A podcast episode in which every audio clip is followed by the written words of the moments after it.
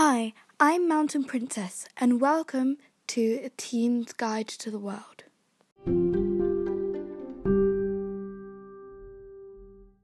This is a podcast where I talk about everything that crosses teenagers' minds, from books to politics to movies.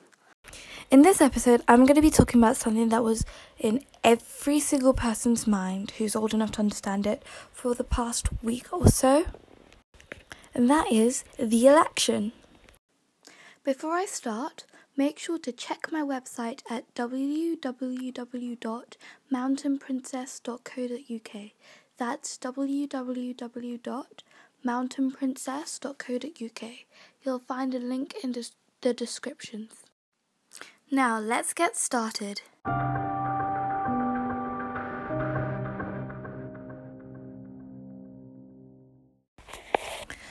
This week was the day the of the American election, which is very big in this world at this time because America is currently the most powerful country in the world. The current, well, he's not really current, but he's still in office. The president of the United States from before this election was Donald J. Trump, as some of you might know as one of the worst people to ever rule America probably tied with Nixon, but don't let me get into all the details of that. You should watch Horrible Histories. Anyway, Trump did a lot of bad things during his time and even before that, commenting on people's ethnicity, their sexuality, their gender. He objectifies women.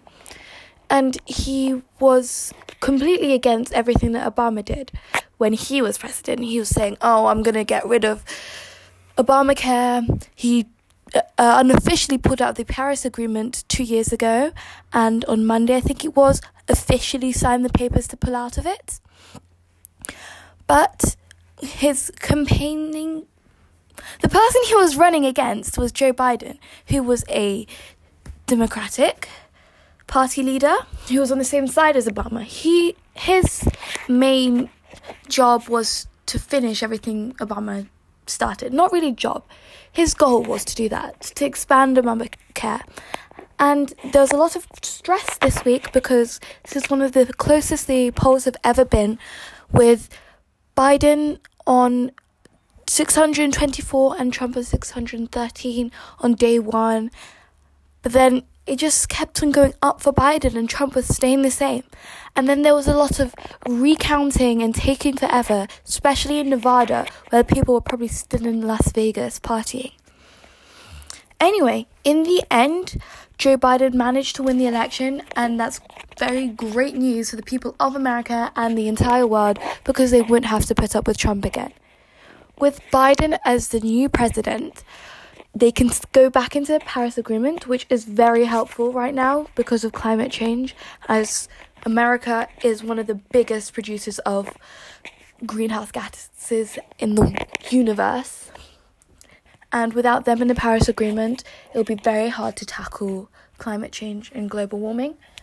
And expanding Obamacare will be very helpful because right now America does not have that much free healthcare, and that means so many people are going into debt and becoming homeless because they can't afford to pay hospital bills. Yet in England and in Canada, we have free healthcare, which means that that isn't the option. Though we do have NHS workers, and I don't know what it's called in Canada, but those workers who are being underpaid and going on strikes. And it's quite hard to work in those departments, but it does benefit millions of people across the country. I remember following the election in school and people would check it after every lesson with the permission of teachers. This is like the week where we were allowed to go on our phones just to check the results. And remember one lunchtime, I think it was Thursday, we were sitting in lunch and all of a sudden this table of girls in my year started clapping and cheering. So, of course, everyone joined in. We were thinking, oh, someone's dropped their lunch tray again. But then they said Biden in one, so we all started celebrating. Even the year eights and the year tens joined in. But it turns out he hadn't. He was still on 664, which was sad. But then I come home yesterday from. Where was I yesterday? Come home yesterday from a piano lesson, and my mum's like, Biden won, woo! So of course I was really happy. And then she decided to drop the bomb that 20 minutes earlier Trump had tweeted that he won the election by a lot. So proves you never know with that guy. He's looking to take the election results to the Supreme Court because he thinks that he won. He's convinced he won. He got Georgia to recount their votes. And this was all while other states were still counting their votes, like Pennsylvania, Tom Holland reference, and Nevada, which was taking forever.